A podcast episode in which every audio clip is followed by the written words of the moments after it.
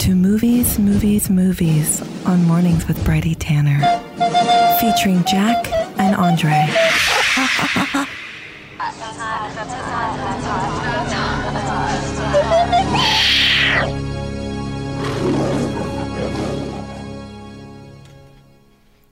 Welcome. Hey, what's up? Not much. Here on FBI Radio, we've got movies, movies, movies. That's Jack right. And Andre. Hey. First time we're doing it as a threesome. Yeah, it's really exciting. Charlie's Today Angels. we're um we're kind of going to go deep with Kim Farrant, director of Angel of Mine, which is out in theaters this Thursday, which is kind of in a pivot from Father's Day. It's a movie about mothers, so we're giving away tickets to a film. So maybe message in what's your favorite film about mothers? Have Hmm. you got any favorites, Andre, Maddie?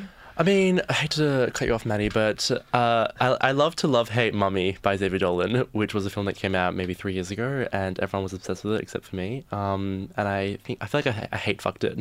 Yeah, you fully hate fucked that Hmm. movie. I remember when it came out. Have you got a favorite mum movie? I mean, I don't know if it's technically about mums, but I fucking love The Mummy. Oh, the Mummy, The Dwayne Mummy, the like, The oldest mummy It's a there is. classic. It's a classic. Bit of bit of uh, Egypt, you know.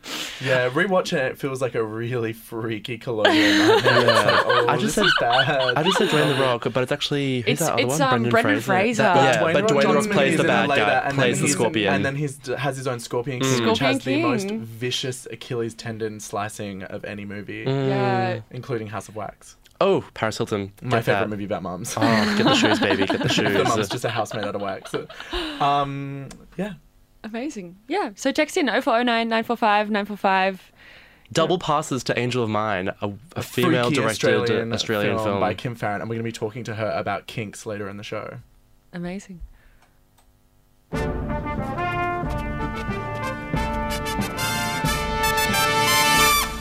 Movie news.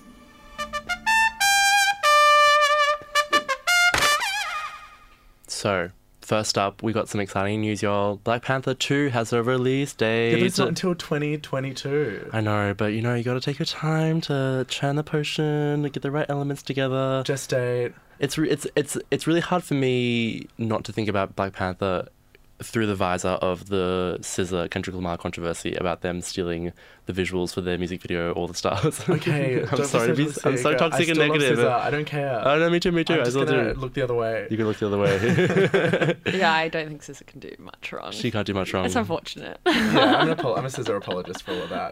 It's not really my place at all, but I am. Um, but Beanie Feldstein, Andre. Beanie Mm. Feldstein, sister of Jonah Hill, and dominating the scene in Booksmart. Mm-hmm. In Booksmart, there was famously, she has a little musical moment, and uh, the guy that she falls in love with says that he's going to make all of his money out of producing new musicals because the generation demands it and needs it and deserves it. Uh, what's what about news? Bernie? What about? Well, you tell me. It says here Jack News, but Richard Linklater, director of School of Rock, Boyhood, and also everything Jack Black, is going to make a musical for 20 years, starring Beanie, uh, about a band that uh, is seminal. I don't know the band. Now do I.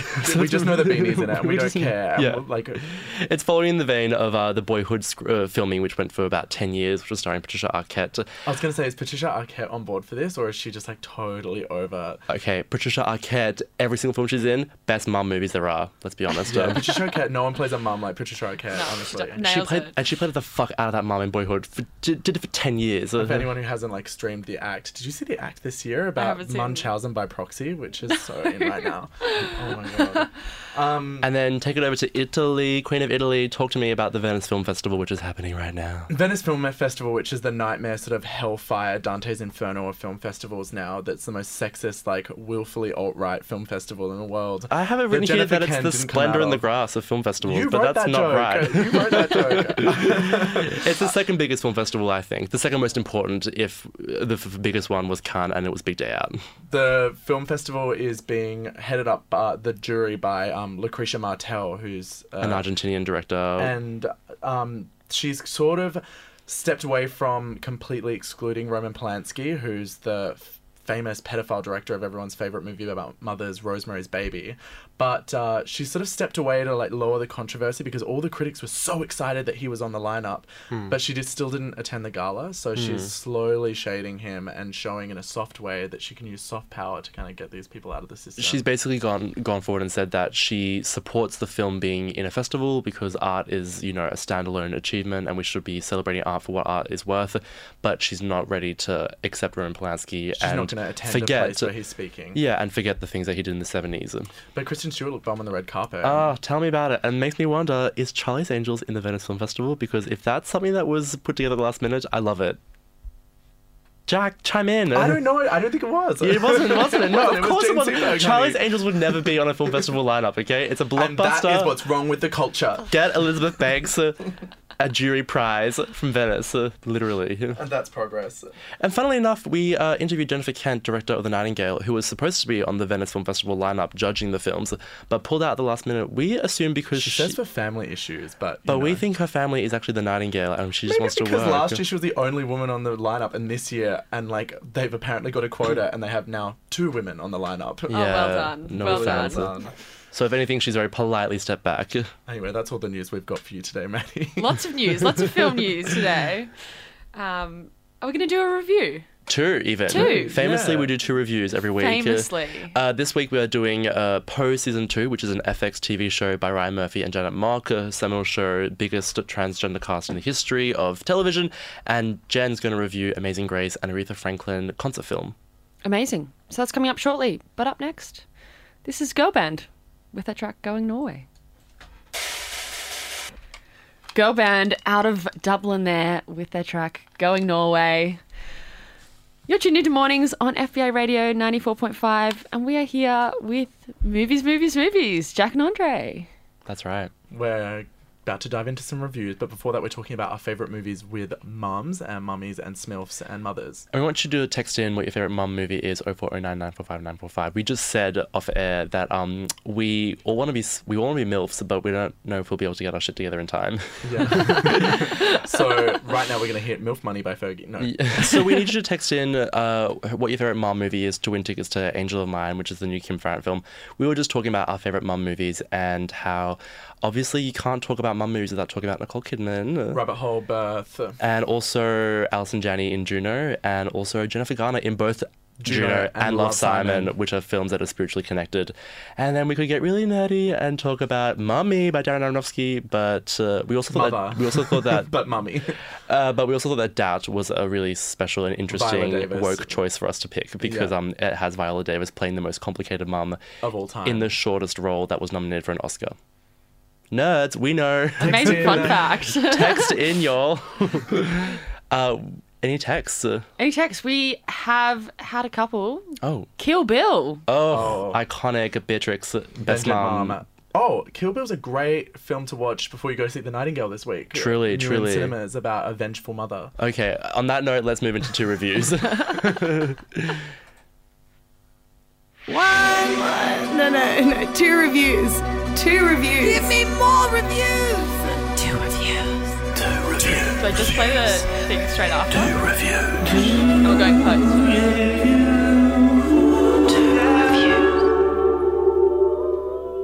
yo, yo, yo. Ballroom is about to be more popular than Studio 54 ever was. We about to go mainstream. Put away your glass slippers, Tranzarella. It ain't never gonna happen. All right, all right, on the charts, and the word is out. Ballroom is in. Oh my god, that was Pose. Oh my gosh, I just relived it all and it was beautiful.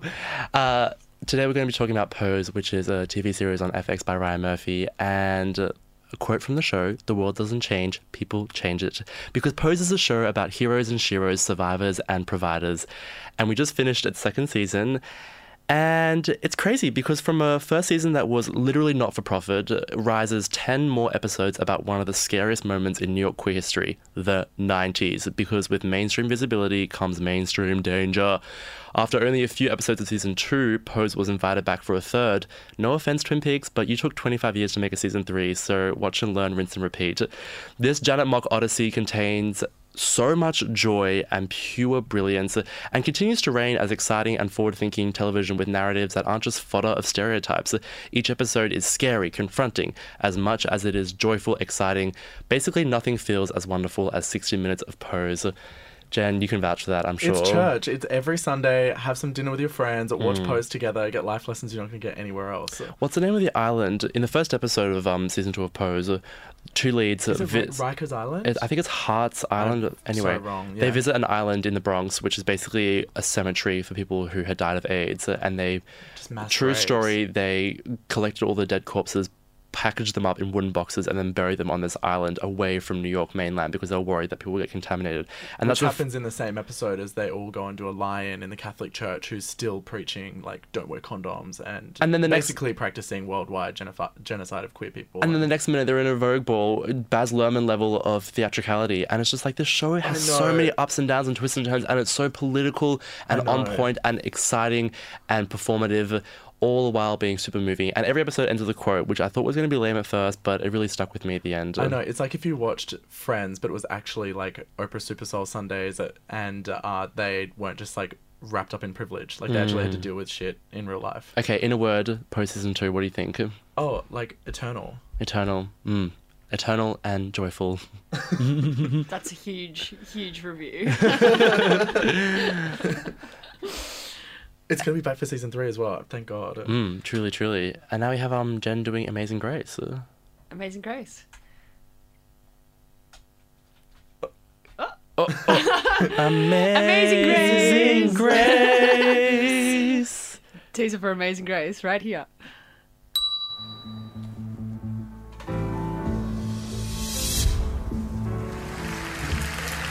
Now the young lady that we've all been waiting to hear. She can sing anything. Anything. My sister, Miss Aretha Franklin. Mm, some people are just better at channeling the consciousness that connects us to all things. And that's why when you watch Aretha Franklin, you feel like you're watching God and listening to God wherever she is. Uh, it's this soul shaking catharsis from channeled vibrations. Amazing Grace is an ecstatic recording of two nights of gospel performance in 1972 for her community and for her family. It's homecoming without the production value, just cameras and mics in a room capturing a miracle. I know I'm a day late, but this is primo Father's Day film. Aretha's dad's admiration for her will melt you. And I'm gonna go there and say it, and it's very brave for me to do this on air. I think all of the Wizard of Oz bro religions are cooked. Fuck that Our Father who art in heaven shaming BS. That being said, we all have to dive deep down into the spirit and find our faith in existence to cast out this pervasive, worldwide, toxic nihilism. And Amazing Grace is on a higher plane than other exploitative docs and biopics made by parasitic gossips who want to write history. It's about essential human experience. Mm, And this film made me realize when I saw it how much my secular schooling has shaped me because I'm the kind of person who cringes and reels at the at the words Jesus and Holy Spirit and God and God bless. Like whenever Cardi B says that, I'm always like, "Come on, gal, you're so much better than that." But then what does it say about me?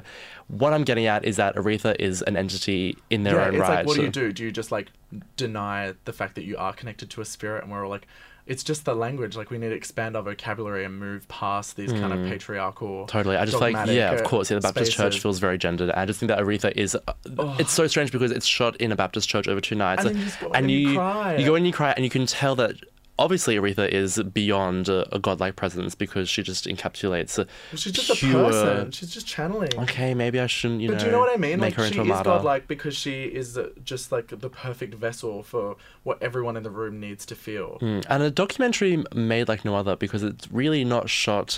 It's sort of like beyond cinema verite in that it's not just showing things as they're happening, but it really is just showing every shitty detail. I mean, like the camera will like fall over at one point, and someone will just like throw a ball at the camera, and someone would Yeah, you there's know like towels and it's like constantly like it's like watching a football in focus, match, out of except, a match, focus. uh, except you're inside. It is. It's like it's like the closest I can think about it is watching live sport, Mm. except you're in a church and everyone's having like out of body experiences, including like we watched it on like a lazy Friday morning matinee showing in Melbourne with like four old women who were like, "Oh, I don't know much about Aretha Franklin. I can't wait to learn." It's like you don't learn anything about her except the most essential thing, which was that she was like a true artist. In a word, I'm gonna say Super Bowl.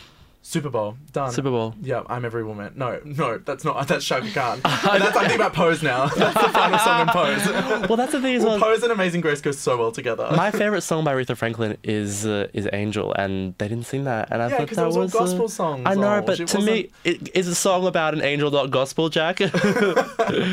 God, to, to quote a true artist, take me to church.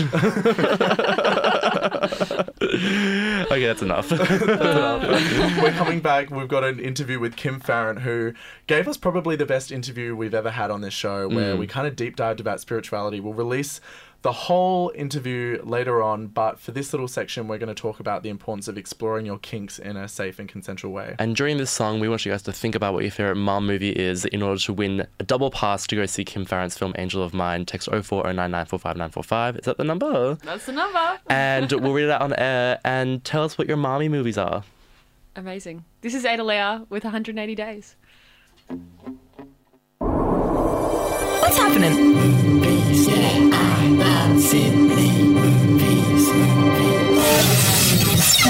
Sydney Spotlight.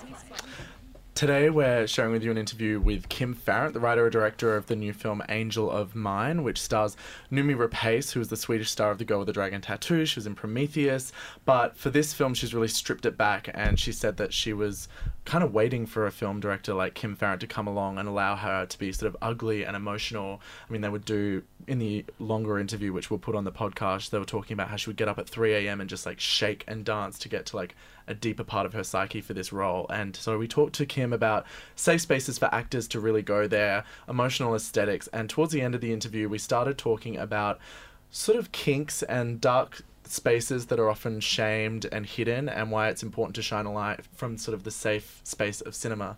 So I'm really excited to share a little bit of that interview with you right now. You sound kind of rude.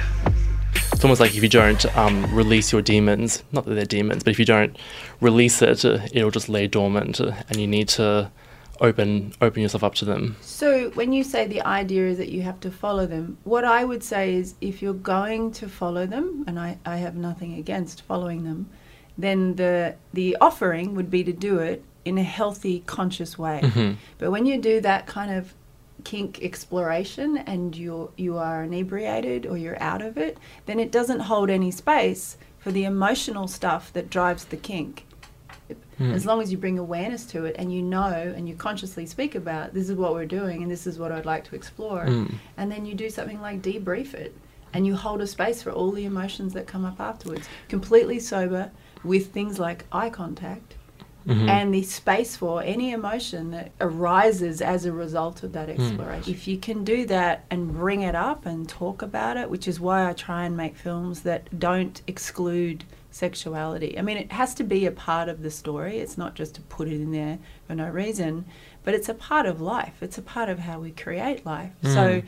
you know, in the case of Angel of Mine, you know, this woman, because of her grief, has not been dating for seven years because she couldn't be intimate because all the feelings would arise when she'd be sexual or when she'd hmm. even go on a date. And so she's had to avoid this thing. So it's a very necessary part.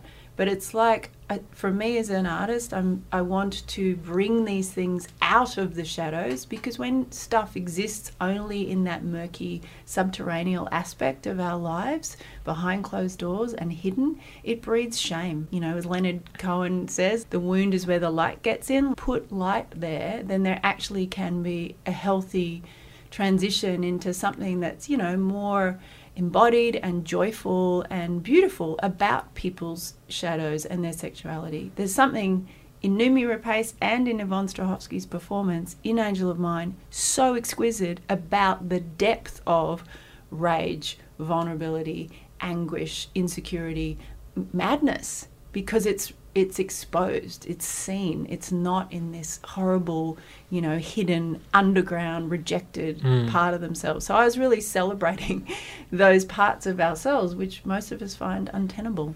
Thank you so much for saying this and for helping me articulate it because what I think I'm getting at, and to combine all the points that we've covered, the diving to the bottom of the sea as opposed to the surface, uh, Noomi's preparations at 3 a.m. of just shaking the body, discovering the shadows, and creating a space to expose and let light into the wounds. It's a beautiful thing to create just a window that allows you to look in and also bring out as well.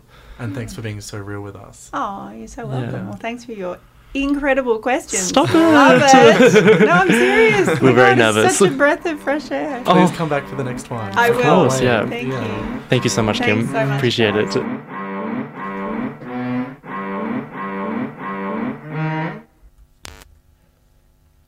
There we go. Angel of Mine comes out this Thursday in Mm. cinemas across Australia. Check it out in the first week because then the Australian filmmakers actually make money off it. Truly. Did we get any texts in about mom movies? Or? One from Cienzo, Classic Cienzo. Super fan Cienzo. Shout out to Cienzo. Ooh, and Rosemary's Baby. Rosemary's Baby, mentioned on the show. Mm. Evil, sadistic film, Controversial film. controversial film. But we love Mia Farrow. I'm a Mia Farrow stan, Mm. and I'll watch it for her. I'll watch it for her. Thanks for having us. That's okay. Thanks for coming in. It's No been really worries. fun. I love hearing about some movie news. Great movies. Was that sarcastic? no, It's, did, I uh, didn't mean to come across as, as sarcastic. I get nervous as summer comes. I'm like, we're irrelevant, we're irrelevant. In winter, I'm like, yeah, we got you. No, I We gotta go reckon, I reckon th- there's like a life hack is going into Dendy Newtown in the middle of summer because it's like air conditioned primo. Mm-hmm. Like, you know, Find the cheap days. Yeah, sneak in through the back. exactly, Use the toilets. exactly. Yeah. I reckon movies movies all year round. Cute. See I'm you guys next about it. week. See you guys healthily next week. Thanks, guys. This podcast is produced by FBI Radio in Sydney. Find more at fbiradio.com slash podcasts.